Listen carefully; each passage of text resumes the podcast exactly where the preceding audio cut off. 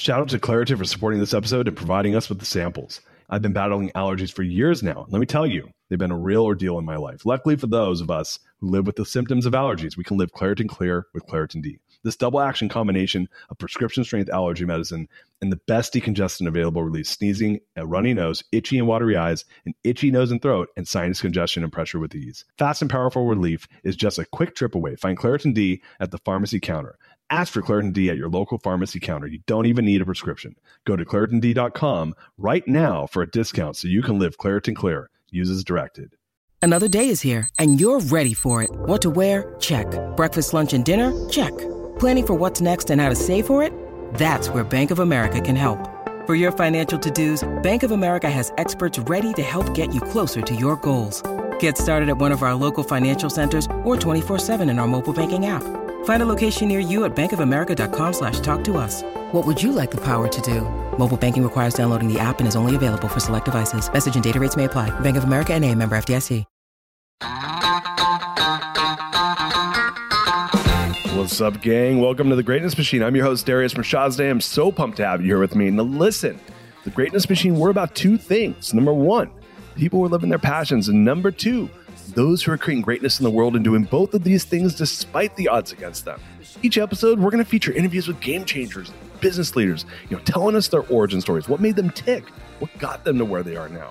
Why? So it can help you step into your greatness within your life, your business, and your career. Occasionally, you might hear a few solo episodes from myself, moi, as I say, as I leverage my 20 years of entrepreneurship as a CEO and founder to help you grow and level up in your journey to scale your life and your business. So, come be a fly on the wall, enjoy the conversation, and I'm stoked to have you here with me.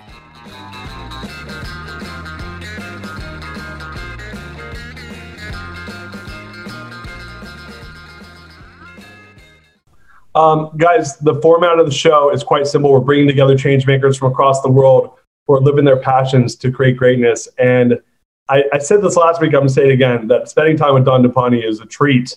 And I tell all my friends, I'm like, I don't care what you're doing today, what time zone you're in. I'm in Central Standard, two o'clock, two o'clock Central Standard. You need to, to tune in and check out Dandapani. Um, you're literally one of the most inspirational people I know. So I'm really happy to have you here. Uh, again, we do have Dandapani here, and I and I I just want to jump right into it, but I do want to give your background. Do you mind if I do that, Mr. Dandapani? Please go ahead. Yeah. Um, Dandapani is a Hindu priest, entrepreneur, and former monk of ten years. He's a teacher, and he's on a mission to help people live a life of purpose and joy. And there's so much more to you, but I, I like that one because we touched on that a little bit last week around the ideas around purpose. And so, mm. first of all, um, welcome back to the show, Dandapani. You're my thank you. You're my first repeat guest. if I keep messing up, I'll just keep coming back on your show. I, I hope I, I, I didn't. I, when you were like writing me and saying that you, you could redo it, someone said, "Oh, that, that was bummer that, that you know that that happened." I said, "I, I said I, I said I don't know about you, but I'm I was. I mean, I, obviously, I I never want to lose a minute with a guest, but if there was ever a guest for me to get two weeks in a row, it's Dandapani. So I was like, "Oh, it's all good." Like, oh, no, thank you. Yeah. It's, it's, it's, really good to have you, man. Um, so thank you. I wanted, I do want to dive right in, and and yep. you know, and I was, you know, thinking about, you know, with the work you do around purpose and the work mm-hmm. you do around teaching people to find their purpose. Um, I guess my question for you is, and I've been talking to a lot of people about this recently, around how hard it is to find one's purpose. And so I, I, I would love to know when you like what got you into the purpose work number one and then number two like how do people find their purpose? Like, what, what, what how's that go? Yeah. So to answer the first question, you know, I, I as you know, I work with, primarily with entrepreneurs and some athletes as well. And when I work with entrepreneurs, I really work with them on understanding how the mind works, and learning how to focus the mind. So I, I, teach them about the mind and I teach them about focus. And after many years of working with them, I realized that a lot of entrepreneurs didn't know what their purpose was. And, and I, I've gotten to know them now. I've, you know, I left the monastery about 10, 11 years ago. So I've seen a lot of them, you know, exit their business, sell their business, and then they go, what now? Right? What's the next thing I should do? And and when you don't have a purpose, that's the question you always ask. What do I do now? If you were clear on purpose, then you always know what the next thing to do is because you're just heading towards your purpose. You just do the next natural thing. So that's kind of where that all stemmed from and, and how I started to work with entrepreneurs and discovering their purpose. But in terms of, you know, why most people don't know their purpose, for me, I, I, feel very strongly that it's because one is we've never been told that we need a purpose. I mean, when you were growing up and you, when you were in school, did any of your teachers ever look at you and say, "Hey, Darius, you need a purpose in life"? No, no, no. They they told me I needed to to, to you know quit talking in class.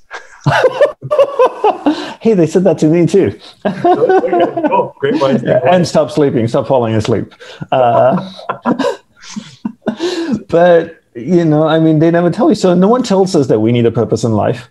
And and even if we did think about, you know, maybe I should have a purpose in life, then no one teaches us how to go about figuring out a purpose in life. So we all struggle. But if you look at our day-to-day life, most of our day is driven by purpose, right? And if you live in a big city like Los Angeles or New York or somewhere, you get in a car in LA, there's a purpose you never get in a car in LA just to go for a drive, not in that traffic, right?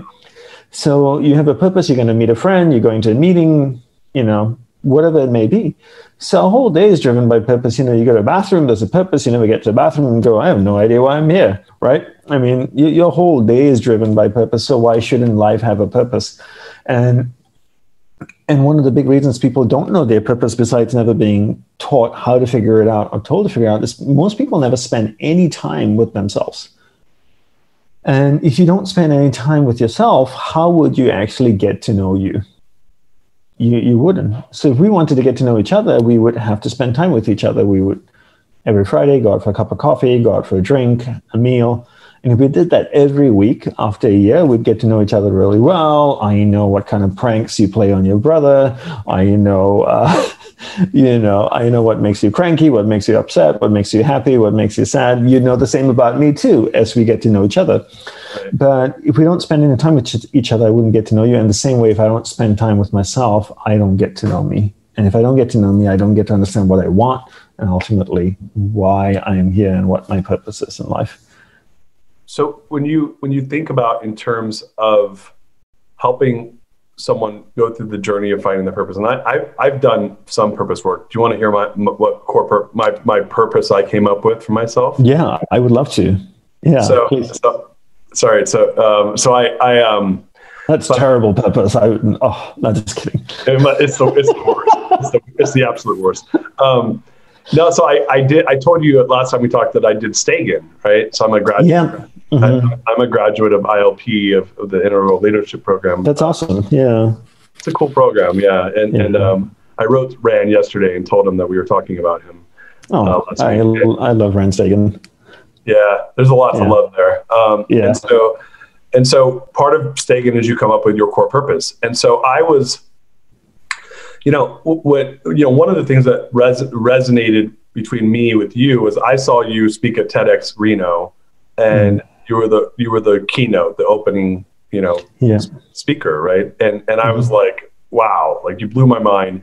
And, and, and right away, I wanted to bring you in. It took time because the first time you were supposed to come into my company, got, there was a snowstorm in New York and we canceled this massive conference, right? Yeah. I don't know if you remember that, but uh, yeah. I do. I do. I remember that. Yeah. We had in Long Island planned, right? Yeah. It was a big thing in yeah. Long Island. And so, um, anyway, I, um, I find that I, I have this resonance towards people that, that for some reason, um, attr- I'm attracted to people that help with others finding engagement. And, and, mm-hmm. and, there was something about your talk around focus and your talk around distraction. And, and I view that distraction is the opposite of engagement, right? Like if I'm engaged with you, then the opposite of that is I'd be distracted from you. And okay. so I, I, I, I don't know what it is, but there's something around this idea. I do know what it is actually now, um, which is a story for another time. But um, what I, I have had this natural um, affinity and attraction towards those who teach around about engagement. And I've been on this path towards engagement nonstop for probably 15 years now. Mm-hmm. And so, um, and I and, and when I was CEO of my company, or when I work with individuals, just you know, and I'm not I'm not a coach or teacher or anything like that. This is I do it more just like for for for the hell of it, I guess. Um, I always end up teaching them things around engagement. So i use Strength Finder, which is a tool around engagement. I'm, yeah. my, my modality is core values, getting real clear on your values, because that's how you can basically live an engaged life. And so I figured out that I'm, uh, I'm a, obsessed with, with two things. I'm obsessed with words and I'm mm-hmm. obsessed with engagement. And so I wanted to frame that for you. So when I read you my core purpose, you'll, you'll understand it. Okay. All right. Ready? Please. I, I can't right. wait to hear. I'm going to read it to you because I'm still like, I don't want to screw it up. So, my purpose in life is to live a poetic life, a life of true engagement that helps others learn and reach their potential. So, that's my core purpose. I love that. Yeah. Can, can I offer a thought? Of course. Yes. Yeah. Uh, first of all, I, I should say congratulations on actually doing the work to come up with a concise statement like that. You know, more, most people don't. Uh, and just to take a little detour on our conversation, not a detour, just a little uh, side, just sidetrack a little bit, but I, I, remember a couple of years ago, uh, or a year and a half ago, I was uh, speaking at a fintech event, a very exclusive fintech event in San Francisco, where it was only invite only, some of the most successful fintech investors around the world, and uh, I was talking about purpose and focus. And after my talk, I was talking to one of the ladies that were there, and she ran a successful company. I asked her what her company did, and she said, "We make loans affordable." Four words. And to me, it was super clear, super concise, right? We make loans affordable. Right off the bat, I understood what the company did. And, and then I asked her, What's your purpose in life? And she spoke for five minutes. So no clarity, right? I mean, right, right. I mean, what does your company do? We make loans affordable. Four words you can describe your company, and now what? What's your what do you? What's your purpose in life? And it's a five minute thing. So, yeah. so, so I, that's all to say that I really appreciate the work that you went through to come up with a concise statement like that. The one additional thought I wanted to offer, potentially to, to ponder on and think on, I feel that everyone should have a core purpose in life one single core purpose in life, and then everyone should have sub purposes in life. The fine print for the core purpose is that your core purpose in life should never be dependent on someone or something. Huh. Because if that someone or something goes away, then you have no core purpose. Right? So it's fine now. How old are you? 42. 42. It's fine now that you know you're 42 years old, you want to impact people's lives, you want to help people. At 90, you're going to go, bugger this. I don't want to do this anymore, right? I just want to hang out in my house, have some chai, you know, do whatever, watch Netflix, you know, just just chill out. I've been doing this for the last 60 years. I've done it. I've got books out there. I've got programs out there. That's when you're going to go, what the hell do I do with my life right now? Right? Because you made your core purpose dependent on someone or something. So, for example, if you were 100 years old and you lived a glorious life, and the last six months of your life, unfortunately, you have to be in bed because you can't get up and move, and, and you know, you're dying. And now you can't impact people's lives, right? You, your fingers a little bit crusty, you can't really type. So you're sitting there laying in bed, and now you go, What am I going to do with my life? So I always tell people make sure your core purpose is never dependent on anyone or anything, but your sub purposes can depend be dependent on someone or something. So my core purpose in life is self realization, right? Two words, right? Uh, and that can be defined and elaborated, right? These are the two words that I use to ex- define my uh, self. Uh, uh, my purpose, my core purpose, which then I have, you know, a paragraph explaining what that means to me, right? I don't really care if other people need to understand it, right? And then I have a few sub purposes. So one of my sub purposes in my life is my wife. Another sub purpose is my daughter. Another sub purpose is my project in Costa Rica. Another sub purpose is my business. So any one of those things go away, I can still function, right? So one of my sub purpose in life is to impact humanity and the environment in a positive way. That's a very clear purpose I have to impact humanity in, a, in the environment. But it's a sub purpose, not a core purpose, because for some reason I'm no longer able to do that. right? For, you know, because I'm old or whatever it is, I still have a core purpose that's not dependent on anyone or anything, and I can still continue to pursue that. What I found is that when I've noticed people make their core purpose dependent on an external source, and they're no longer able to connect with that, then they lose that core purpose. And that usually I, happens more in the later part of life. So I'm gonna uh, so I'm gonna tell you my core purpose then because it's really simple. So okay. my core purpose is to live a poetic life. That's that's I know that's what it is. And you know, I'll read you. I came up with that because I was like that word like sprung on me, and then I was mm-hmm. and then I went and looked up the, the definition of the word poetic so that because I think it fully encompasses like when people are not clear on what that means, yeah. it means having an imaginative or sensitively emotional style of expression. And for me, like I that could be in the form of comedy, singing, having a great conversation, interacting, talking, speaking, anything, right? And, and and I can do that, and I feel like I'm in flow state. I feel like I'm a whole person, and and the, and I think you're right. The sub purpose is the right now at least is this engagement piece. But but and here's the important thing too, you know, there is you, you talked about uh, you said earlier about how words are so important to you, right? For me, words are really important too.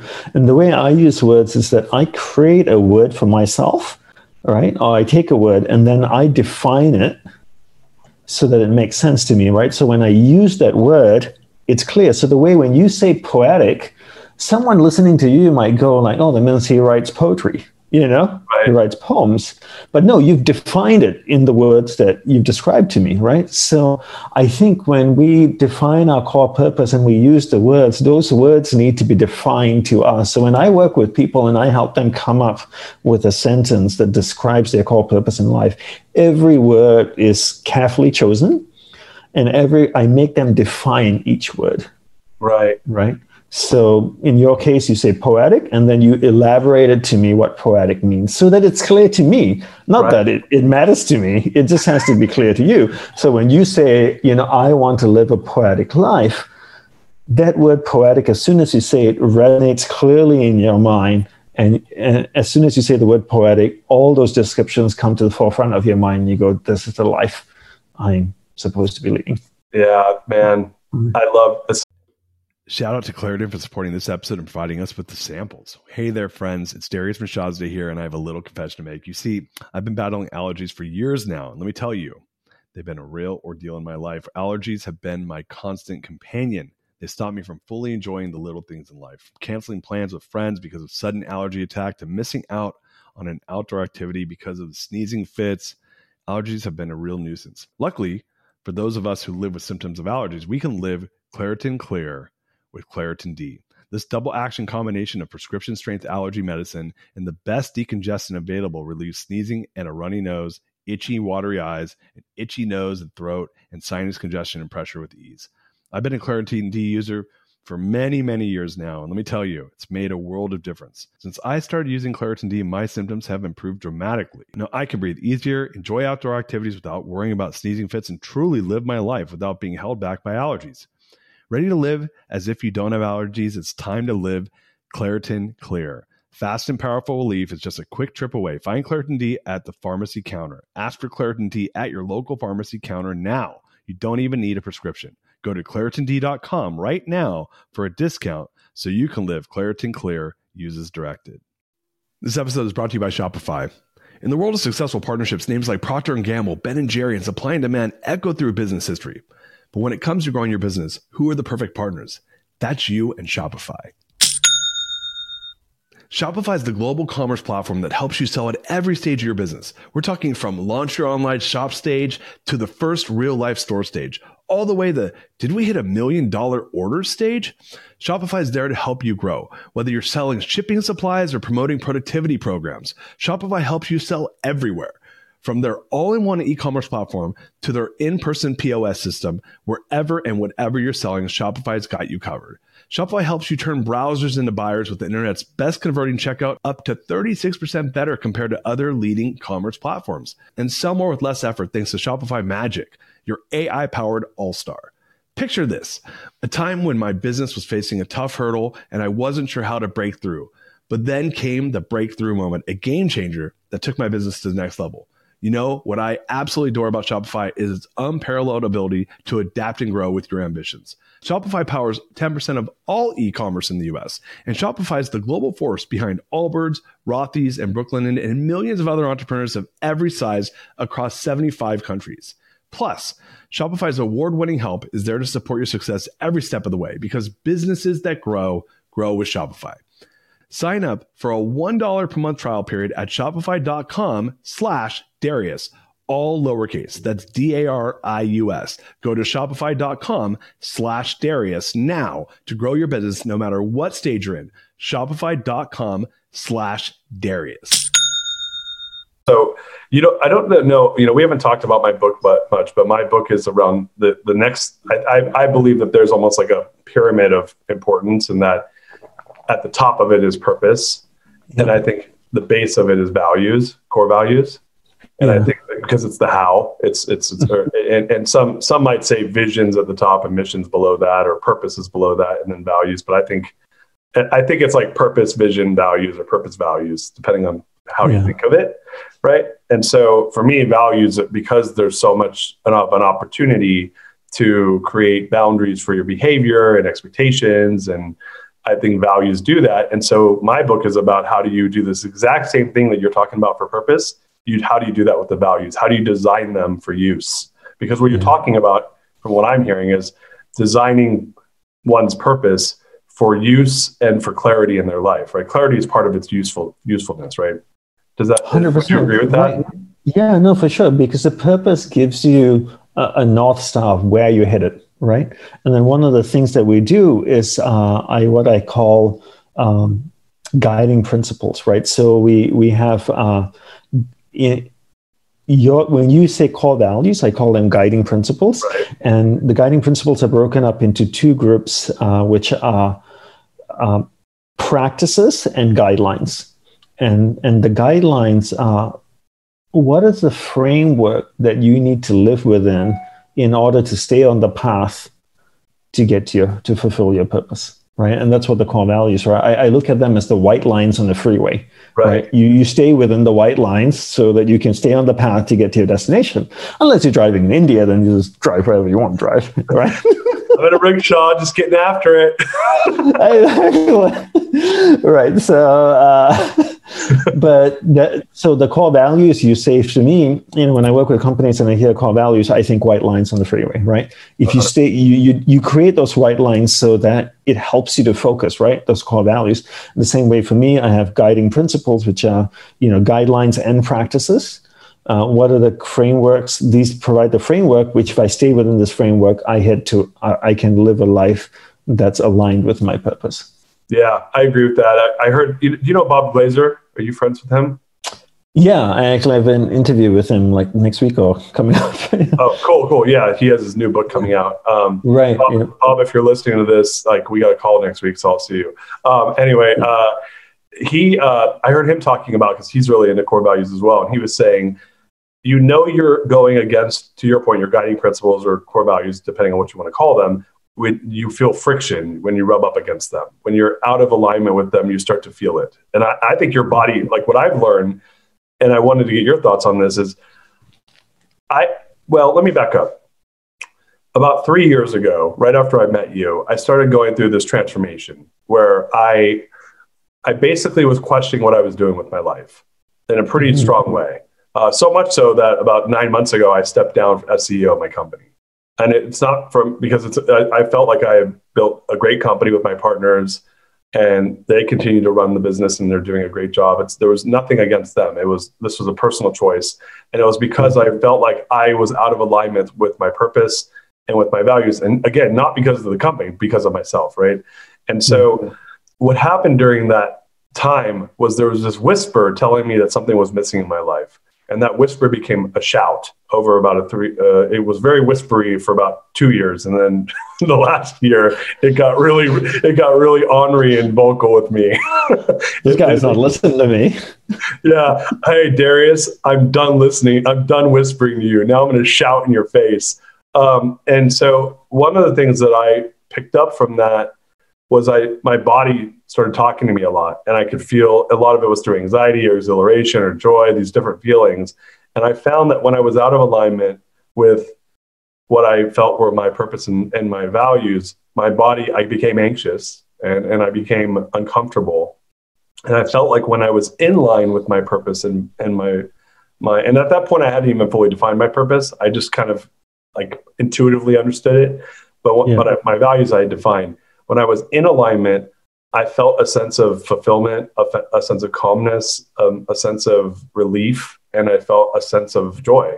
And so I, I wanted to know, you know, in your experience, when you talk to people about finding their purpose or defining their principles, and you think about the mind body connection, like how do you consider these things? Or the, the story I just told you, like, does that give you any like what are your what's your position on that, or how should people think about that as far as you're concerned?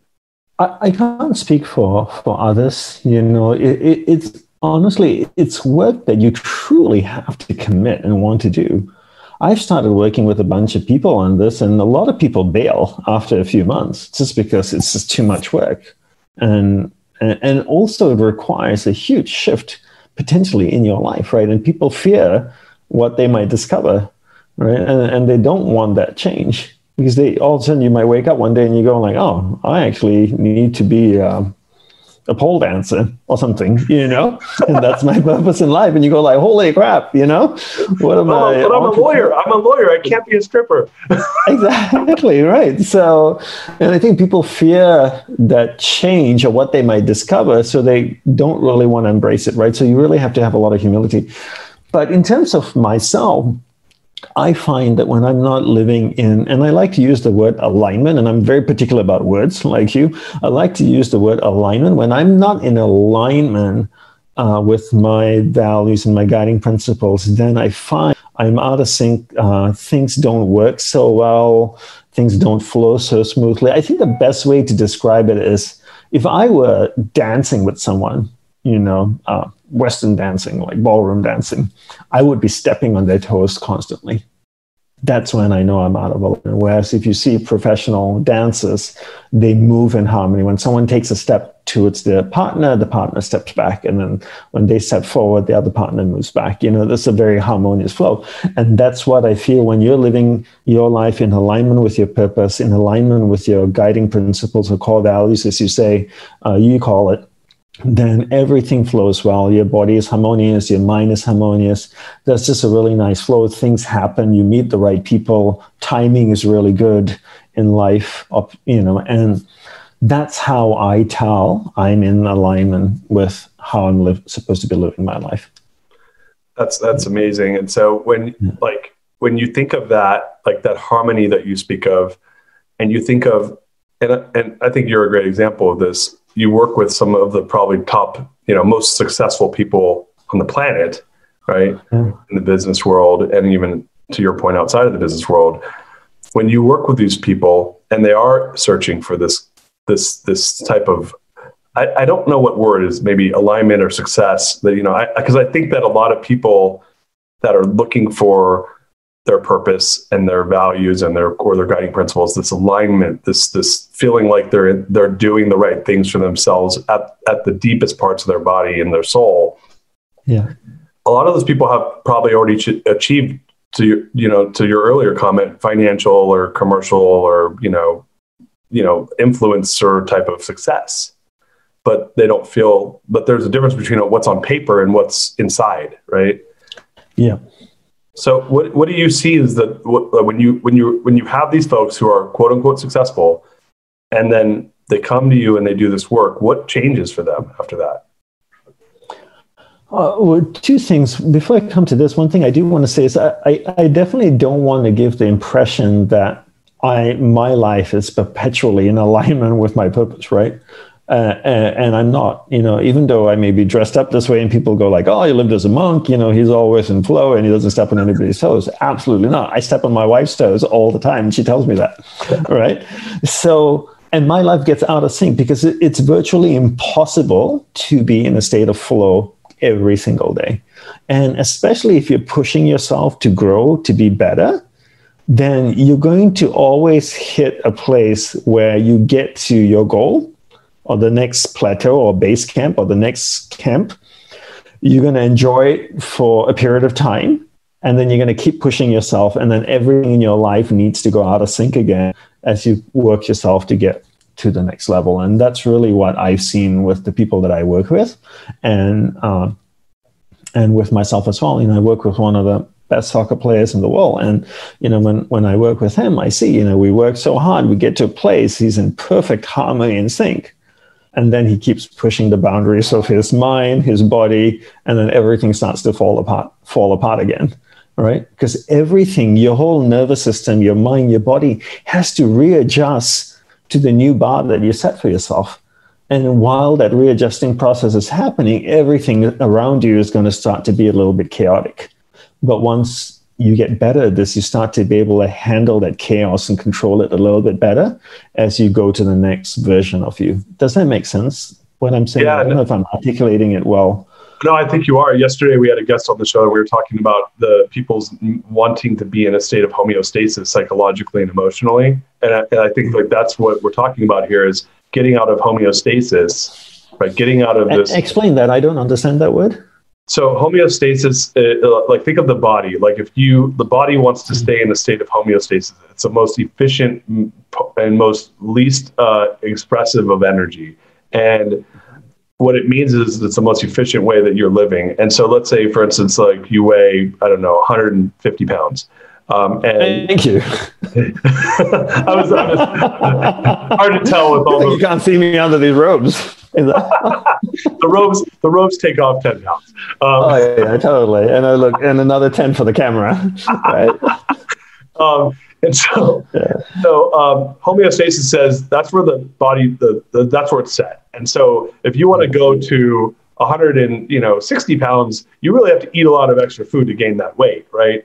Because yeah. your body's and even then if you start doing it you'll, you'll be full you won't be hungry you won't be hungry the next day because you ate so much yeah. that day because your body starts sending signals says no no no i want to stay at 150 i've been here forever and then the inverse is say you want to go to 130 when you start losing your body will start to make adjustments to get you back to not losing weight right yeah. and so they say that that's homeostasis our body like it, you have to like even muscle bodybuilders if they want to gain muscle they have to break the muscle down in order for it to build bigger right? Mm-hmm. homeostasis says i just want to be left alone. I don't want to ba- gain muscle lose muscle. I just want to stay the status quo. So the, an, an, easier way of saying it's status quo. Um, and, and that's the instinctive and that's the instinctive part of the mind right? The instinctive part of the mind the animal nature of us hates yes. change and wants things to stay the same because in when things stay the same there's a comfort and the security of knowing what's going to happen. And when you break that then there's a chance of fear because i don't know now what's going to happen. And when people live in the instinctive mind they fear change. They hate change. Right. And so yeah. when you when so i guess what, let, let me ask you a question because my belief is most people are asleep. They want to stay in homeostasis because yeah. to your point earlier it's scary and it's hard to grow, right? I, when I mm-hmm. when I ran my first company, it was called Twin Capital Mortgage, and we were constant. We grew from myself and an assistant to 150 people in three years. And I was young. I was tw- 25 when I started this company. Yeah, whatever. Uh, uh, yeah, yeah, no big deal, right? So, but, but that's so someone. That's might, a great achievement. I was just. Well, right. It sounds like I was bragging, but I, but no, no, no, no, no, no, but no, but seriously, in, in sincere compliment, that that's amazing to, to in three years for that growth. Yeah, it, it's uh, it, it, it, it, was amazing. The what part I left out was that I w- it was a terrible company. It, it, was not a fun place to work at a lot of the time because there were so many things going wrong, right? Because I didn't because we were out of homeostasis all the time, right? Right. and, so, and so what a lot of people would say is they would say, "Oh, Twin Capital, where everything's always changing." And and I remember they a lot of people quit because of that. They just didn't like it because they couldn't get comfortable and they wanted that that consistency. And that's one of the reasons why I fell in love with values or guiding principles, as you call them, because I felt like they cre- you could create invisible consistency. It was a benchmark, and you brought about it earlier where you said, "I'm not perfect. Like I'm I'm stepping on people's toes all the time." But at least mm-hmm. you know what what it means. What is the definition of your toes being stepping on somebody? You've defined what that is, right? Yeah.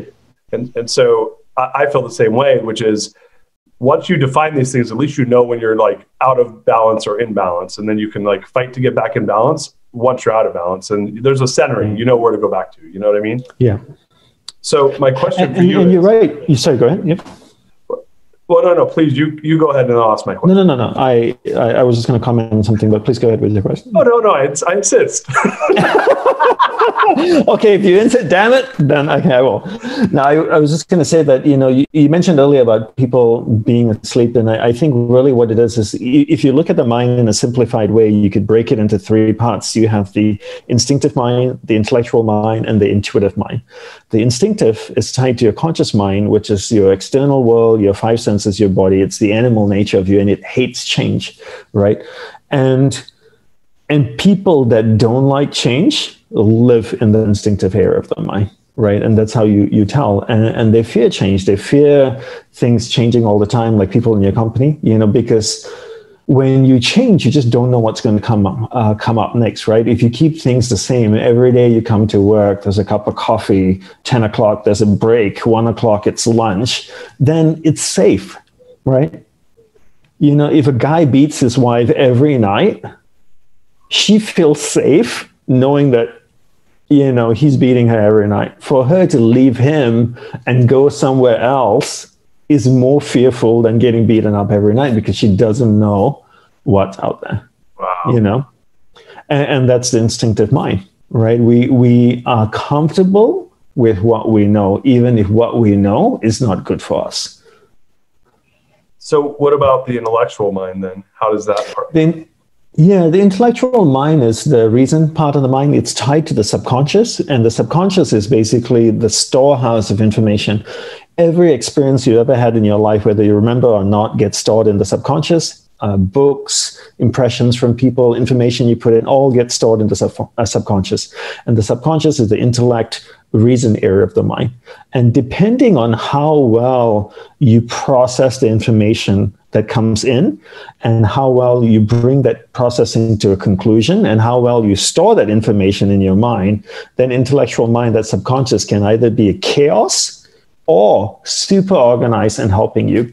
You find people that can't make decisions, you know, that are extremely indecisive, have constantly thoughts going in their head. These are people that put tons of information in their head, never process any of that information to bring it to a conclusion so they have an understanding.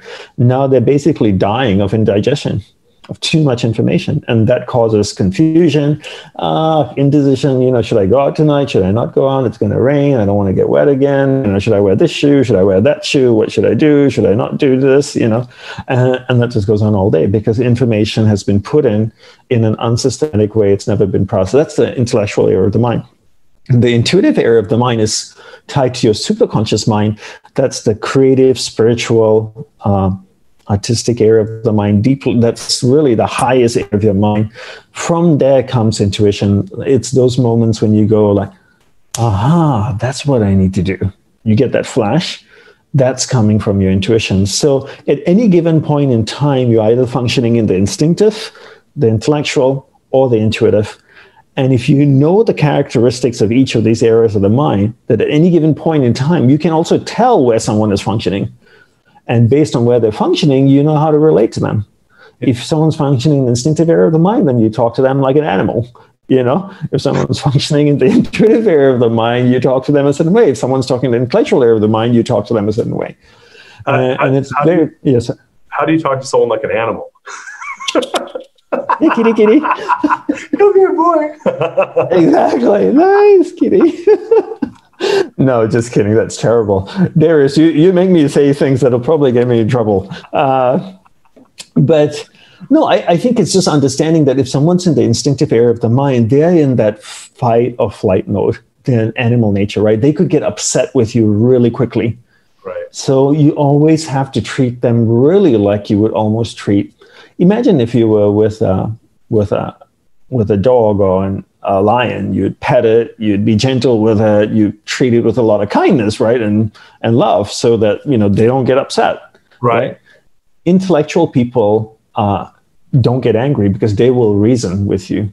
It's Right. very hard to get into a heated, angry argument with the professor because they're going to go, well, according to this book and the research done in 1976 and blah, blah, blah, blah. And if they get upset, then they're moving over to the instinctive area of the mind. Interesting. Um, I, yeah, I, I, love I love that. And we just had a question that just came in. It said the question is: If you spend most of your time in one area of the mind, what can you do to balance this more? It's a good question. Where, okay, if you can you read that again, please? So the question was: If you spend most of your time in one area of the mind, what can you do to balance this more? So let's say you're in the you're finding that you're always in the instinctual or you're always in the intuitive or hmm. you're always in the intellectual, but it sounds to me like it's you shouldn't stay in one mode. You should kind of kind of play in the different areas maybe. Or yeah, what's the question is what should you be in one or can you be in all? What's your thoughts on that? The question the the main question really should be is what do you want to achieve? Right? So hmm. again comes down to purpose, right? I my purpose in life is self-realization. Put it in an extremely simplified way, enlightenment, so that people can understand whatever enlightenment is, right? So because of that, I need to function in the intuitive area of the mind right? I don't want to be in the instinctive area of the mind. If I'm in the instinctive area of the mind, I'm I'm thinking about my body, right? I need to eat. I'm hungry. I need to sleep. I need to have sex. I need to do this. I'm in that animal nature. That's not going to help me get into enlightenment. If I'm in the intellectual area of the mind, then I'm reading philosophy. Well, the Buddha said if you meditated under this tree, then this would happen. But then on the other hand, Lao Tzu said, you know, uh, in this book, and, and I'd be going on till the cows came home discussing, you know, all different philosophies. But what about this? You know, what about existentialism? And, and you know so i go that two areas of the mind are not help uh, states of mind are not helping me. I want to function in the intuitive area of the mind where i can have intuitive flashes that guide me my awareness to diff- more deeper more refined areas of the mind to experience the very depths of me. So the question is you know what do you want to achieve in life right? If you want to be a professor you want to be involved in debates you know where you go to debate conferences and you can debate with other people, then be in the intellectual area of the mind. Right. So, so yeah. yeah. So depending on where, what you're trying to achieve, or depending on what I just heard you say is depending on what you're trying to achieve, or where you're, what part of what's appropriate too, right? Like if yeah. you, if I'm at a, you know, here's a perfect example. If I'm at a political debate between, you know, Trump and, and Biden, like yeah. having an intuitive conversation, like it's probably not appropriate, right? Today, uh, like I don't think I'm going to get very far in that group. You know what I mean? No. Yeah, and you probably want to be in the intellectual area of the mind where you can state something, state some facts and reason, prove your case. Like lawyers may be functioning in the intellectual area of the mind. They have to remember a lot of information, a lot of cases. You know, 1977, Johnson versus you know, you know whoever else, Smith. You know, this blah blah blah, and they make a case and they reason. That's the intellectual area of the mind. But that's what they need to do to achieve a goal. So always ask what is my driving factor. Going back to purpose, right? What's your purpose in life? Once you know your purpose, you can really craft out your entire life, right? I, I remember uh, speaking at an event. Uh, I held an event last year in London, and you know, opened to the public. Uh, you know, a whole bunch of people came, and we had a Q and A towards the end. And someone asked me, you know, Dandapani, I, I hear you talking about affirmations you know, in the morning when I wake up, I do meditation and I do a little bit of breath control and a little bit of journaling. Do you think I should include um, affirmations in my morning practice? And, and I've also heard about this other practice. Do you think I should involve that as well? And I said, You're asking the wrong question. I asked, I answered the question you should be asking is, Where do I want to go? Right. So I said, uh, the way I put it to him is, I said, If you're building a wooden table, would you bring a cement mixer, mixer, mixer to to the project? No, no of course not. What what would you bring? Uh, like hammer. hammer, hammer, handsaw, nails, wood glue. You know, some clamps. If I'm building uh, a concrete, pouring a concrete pad, would I bring you know like a sewing machine? No, right? So, what are you trying to achieve? And what are the tools that can help you achieve that? That's the question, right? That's why figuring out your purpose is so critical because then, you know, people wake up in the morning now and they go like, oh, I should do a little bit of headspace and a little bit of journaling because everyone's doing that. It seems to be good. It helps me. I feel better. that's not really the reason for doing that because you feel better. Who cares about how you feel, right? I because that's just for me, it's a temporary thing, right? Journaling makes you feel great for a few minutes. You know, my question is where are you going and what are the tools that can help you get there? And then you pick and choose, right? The tools. And maybe meditation is the right one for you now, right? Maybe it's something else. When you need mealtime inspiration, it's worth shopping Kroger, where you'll find over 30,000 mouthwatering choices that excite your inner foodie. And no matter what tasty choice you make, you'll enjoy our everyday low prices, plus extra ways to save, like digital coupons worth over $600 each week. You can also save up to $1 off per gallon at the pump with fuel points. More savings and more inspiring flavors make shopping Kroger worth it every time. Kroger, fresh for everyone. Fuel restrictions apply. So what? So yeah. So I mean, I I picked up a meditation practice last year. I tend to do it when I'm a little bit more anxious to kind of just have yeah. a more of a connection with with with my anxiety. And sometimes I, I will do it still when I'm not, but um, just because I want to practice the and this goes back to when I met you the the art of you know being aware and focus and just mm-hmm. spending some time doing that practice for the sake of that practice. But yeah. so my question for you is a lot of this stuff is probably pretty hard for people to wrap their head around, right? Like, well, how do I figure out my purpose? How do I figure out my morning routine? How do I figure out, you know, what I'm supposed to do? Because I, I barely can, you know, get out of bed and get to work and get home, feed my kids, and do it, do it all over again tomorrow. How am I supposed to do any of that stuff? Like, I'm not, I'm not a, a former monk. I'm not, you know, you know, some CEO. How does a normal person do this stuff? That's a great question. That uh, you know, I I, I, thought a lot about this and I got asked this question a lot. And for me, it really comes down by understanding your mind. Your, your mind is your most powerful tool, like you've heard me say many times before. And if you don't understand your mind, then you can't control it, harness it, focus it to figure out what it is you actually want in life, right? So everybody has a mind, but they're never trained how to use it. And that's why, like, when I work with people, I always start with the concept of awareness in the mind. You've heard me talk about it, right? We're not the mind, rather, we're awareness, which I define as a ball of light moving through the mind. And the goal is to be able to take that awareness and hold it on one thing for a given period of time. We need to understand that basic mechanics of the mind. And once we understand that, then we can start to uh, impact every other part of our life. But you know, I think what a lot of people are trying to do is they're trying to uh, find different tools to kind of patch their life and, you know, duct tape their life together so it's, you know, it's harmonious and and it works. But that's not really the way. The the best way to approach anything is to understand the mechanics of how that thing is working. And once you understand the mechanics of how that thing is working, then you can use it to actually create something better in your life like once you understand your body and the mechanics of how your body works, then you can start treating it in the way that you can actually use to leverage it, right? Everybody has their own body, right? What type of food you eat and how you exercise may impact your body differently than it impacts mine. If I use, you know, I eat the same foods you do and I exercise the same way you do, it might not have the same impact on my body. But with, with our mind, we just really have to understand how our mind works. And once we understand how our mind works, we can start to control it. Once we can start to control our mind, then we can start to control everything else in our life because everything in our life is a product of a creation of our mind. So that's where we need to start. We need to start by understanding the mind. And that's why, you know, the first course I put out was the course on understanding the mind. Because I feel that's where everybody needs to start, even children, right? Children struggle. Children have stress. They have anxiety. Why? Because they don't know how the mind works and they don't know how to harness it and control it and, and use it for their benefit. So then the environment which are the people and things around them affects their mind and they suffer as a result of it. Same way like adults do right? They've got kids. They got work. Like you're saying i gotta come home. I gotta feed my kids. I gotta do this. I gotta do that. Their environment is creating all that stress on them on them it's creating the stress on them because they haven't learned how to control their mind to handle everything around them. When you, so going back, I mean, obviously yeah. you've spent a lot of time learning these things, but I, would like to go back to when you were in the monastery. How old were you when you went to the monastery, by the way? Uh, 23 and a half, almost 24, I think.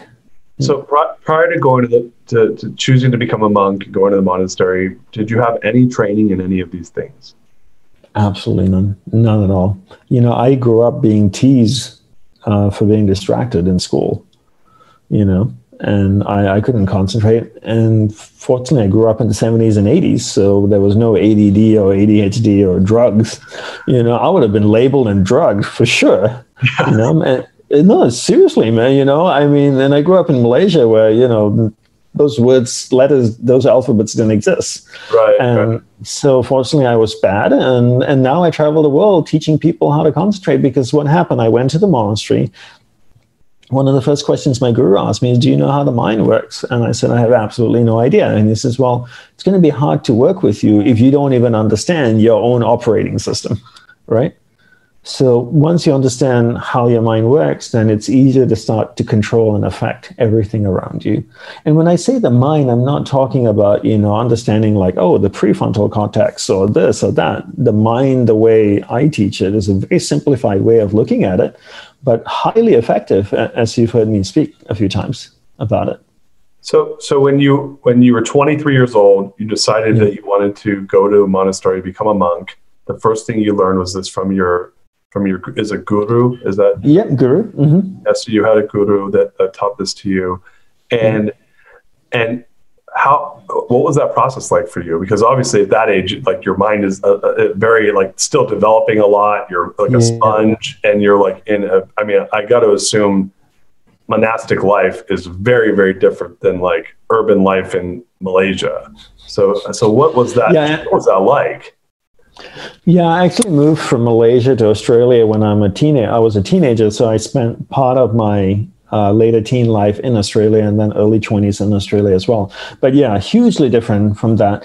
And, and, the way my guru trained me wasn't the traditional, you know, wasn't in the way that, you know, people would think where he sat in a classroom with a book and we had classes. All his training, I hate to say it, was almost a little bit like Karate Kid. You know, he would get me to go do things right? And I would do it, and then I would come back. You know, I'd be wondering why the heck I'm doing this. Once he asked me to, um, you know, create a little pond on the edge of a cliff. You know, it took me weeks to create that. And then when I made the little pond on the edge of a cliff, he told me, you know, the rocks uh, in those lava rocks would look really great around the pond. You know, so I would like the next few weeks walk all the way down to the bottom of the cliff to the river, carry a rock, and walk up the cliff again. You know, saying, put the rock on the lake, go on by the pond, come back down. In a day, I would probably do three runs, so I would bring three rocks. You know, and a few weeks later, he asked me, "How's it going?" And I'm like, you know. Um, it's a little bit slow. It's a long way to walk down to get the stones, and then the stones are heavy, these rocks, and I got to bring them all up. And he goes like, "Why don't you get the rocks from up here and throw it down there?" And I'm like, "Oh, that's smart." Felt like an idiot, you know. so you know, and then when I finished building the pond with the rocks, then he says, "You know, wouldn't it be great if there were flowers around it?"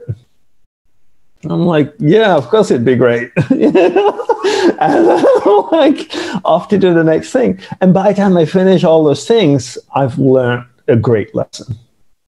You know, so many different things about willpower, about finishing where I start, about doing something better than I think I can, you know, about not giving up, you know, about finding solutions.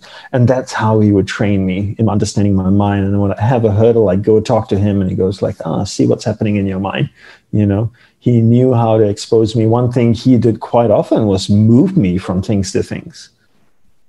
Because he wanted me to learn very, very early on to not get attached to one area of the mind. Oh. That's where we can get comfortable, right? People people have a job, they have a home, they have a routine, and they get stuck in that rut, right? And if you try to change up their life a little bit, they go, no, no way. And same way, like your first company, right? The one consistent thing was change. And it was too disruptive to, for right. most people.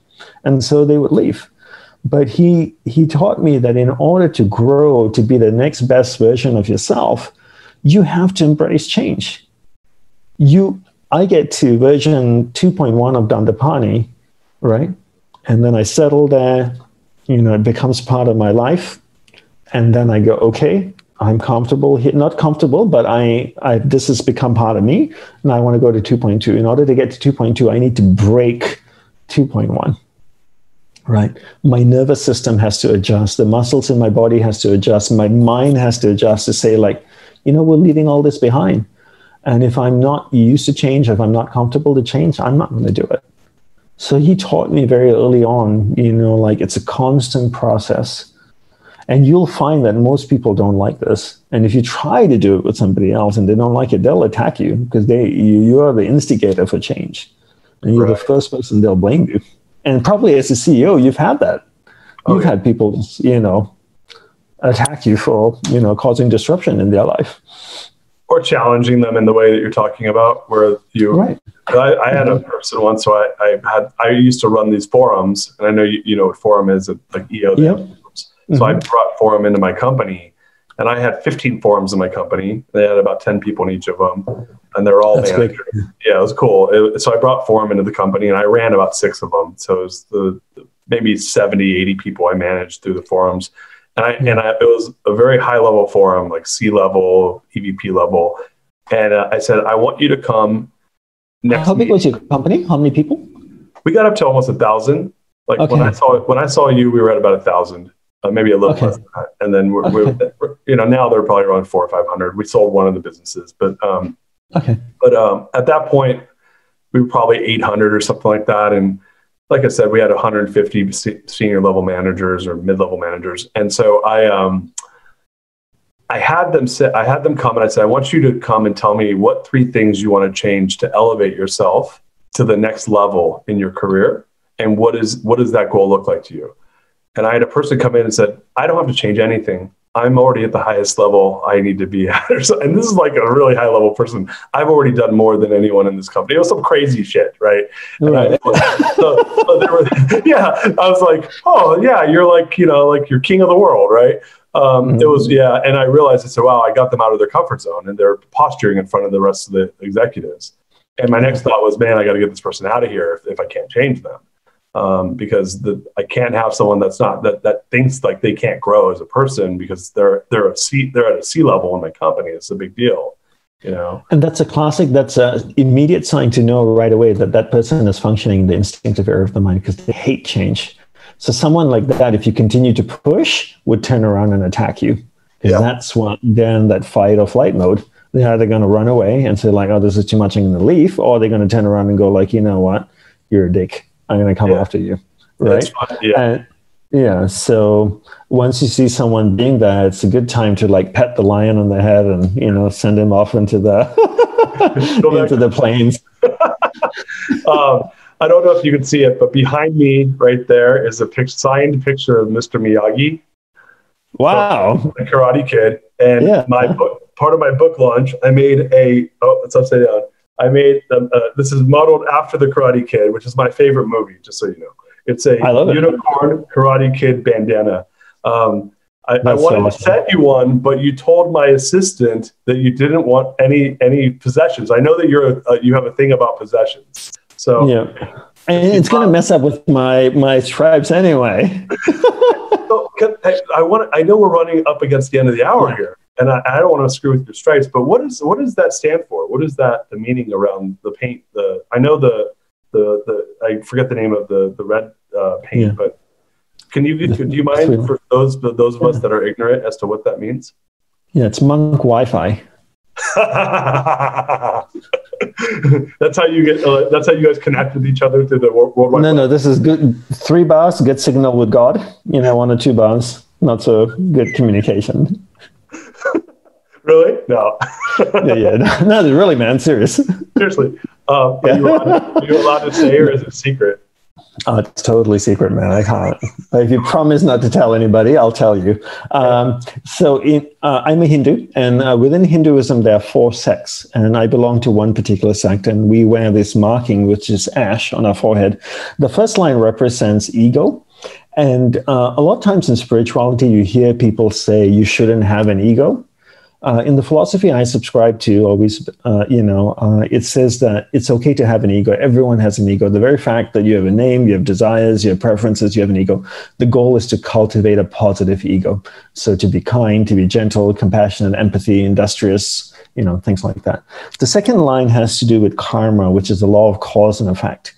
And it says that, you know, by controlling your actions and reactions, you can control a lot of what happens in your life. So, for example, you know, if you come up to me and you say, Hey, Dandapani, your beads look ugly, I could choose then to pinch you or say, What a great opportunity to go shopping, right? How I respond or react makes a big difference, right? Uh, so my actions and my reactions determine a lot of my life. So that's the second line. The third line is delusion, meaning that quite often in life we forget who and what's important to us, and we get caught up with people and things that are not important. So always bringing awareness back to your point of focus, which is your purpose. Right? Keep bringing your focus back to your purpose right? Because it's so easy to get distracted in life, right? And even I, even though I go around and I teach people about focus and purpose, I still get distracted every now and then, you know, by things that are happening or an opportunity or something like that. And I have to remember, hey, bring it back. But if I, like you, have it clearly defined and written down, it's so much easier to know where to come back to. But if I don't have it written down and outlined, then it's very hard to come back.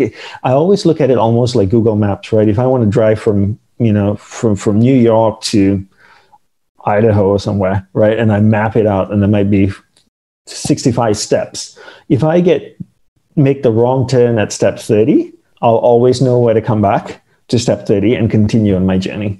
So, you know, defining your purpose, defining your core values, the path on to to your goal is so critical. So if ever you get distracted, you know exactly where to come back. You take exit 13 and you go like, crap, it was supposed to be exit 14. You just come back to exit 13, keep going, get off at exit 14, right? And, and I think so. Number the third line, staying clear and focus on your purpose.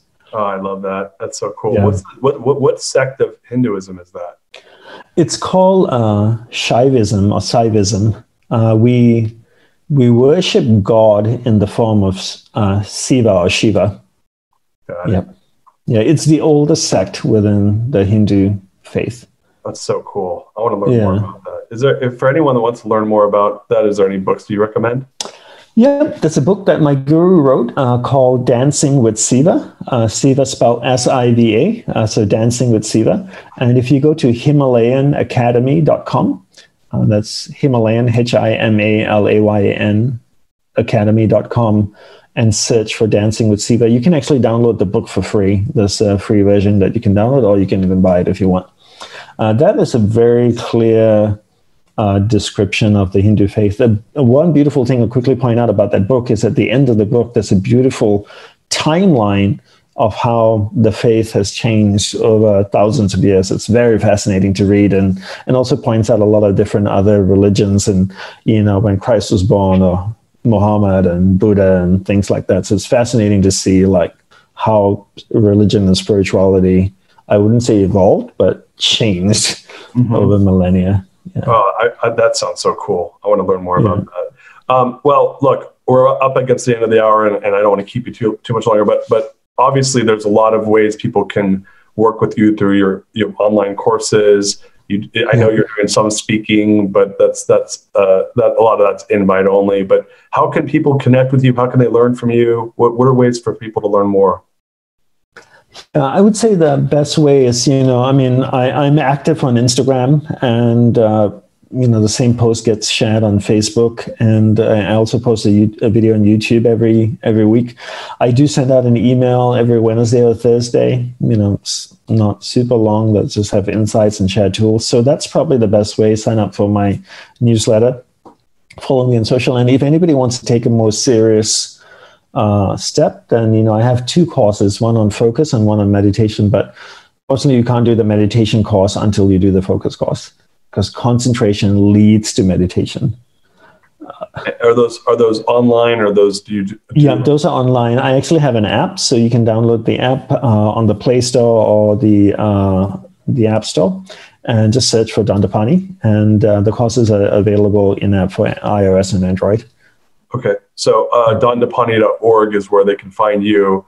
And then if yep. they go to the ios or the android store they look up dandapani for the app and they can yeah. download it there as well. Yeah, exactly. Yeah. Okay, per- perfect. And and um, all of my team put in the comments um, the Himalayan Academy for those of you that are interested. And the name of the book that Dandapani recommended is Dancing with with Siva. Is that correct? Siva or Shiva? That's correct. Yep. Siva, S I V A. Yep. Great. Um, Dandapani, my gosh, what a wonderful hour to spend with you and to learn from you, my friend. Likewise, Darius. Thank you for having me here. I'm grateful that you always remember me and think of me. Oh man, I can't. I I I I, can't even replicate this experience. Hey, by the way, Dandapani uh, has an email coming in that he has to get off the show one minute early, and I'm going to have him come back a third time because I don't want.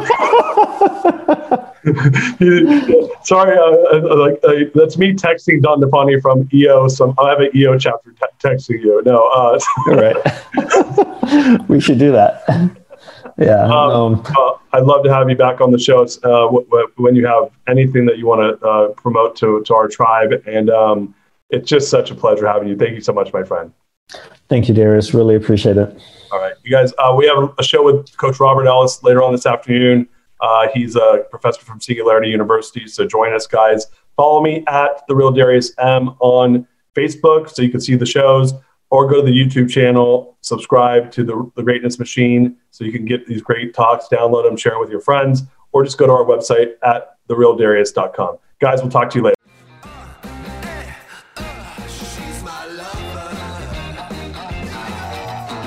You are listening to The Greatness Machine, and that's a wrap for today. Listen, if you love what you heard, subscribe to the show on whatever podcast platform that you're tuning in on so that you don't miss any of our future episodes. We have tons of great people coming on, and we're, we're stoked to have you here to enjoy it with us.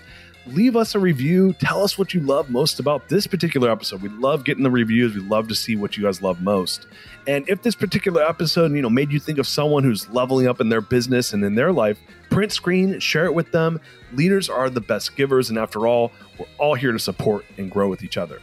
And in case you want to see some of the fun behind the scenes shots or some of the things that we're doing, I'm actually writing about this in my weekly newsletter. Go to www.therealdarius.com and subscribe to my newsletter. We're talking about fun things like business and life and mindfulness and cryptocurrencies and gosh, I don't even know everything and anything, but it's tons of fun stuff I write about. I try to get it out on a weekly basis. You can subscribe at www.therealdarius.com. And with that said, look, thank you guys so much. Appreciate you. I love you. Peace. We're out of here. See you guys on the next one.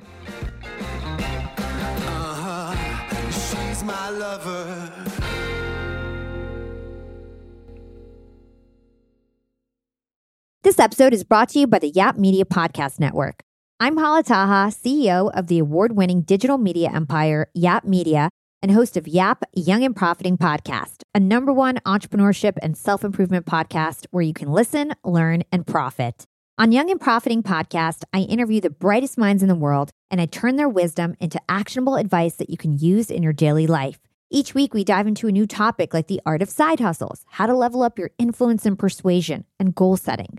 I interview A list guests on Young and Profiting. I've got the best guests, like the world's number one negotiation expert, Chris Voss, Shark Daymond John, serial entrepreneurs Alex and Leila Hormozi, and even movie stars like Matthew McConaughey. There's absolutely no fluff on my podcast, and that's on purpose. Every episode is jam packed with advice that's going to push your life forward. I do my research, I get straight to the point, and I take things really seriously, which is why I'm known as the podcast princess and how I became one of the top podcasters in the world in less than five years. Young and Profiting Podcast is for all ages. Don't let the name fool you. It's an advanced show. As long as you want to learn and level up, you will be forever young.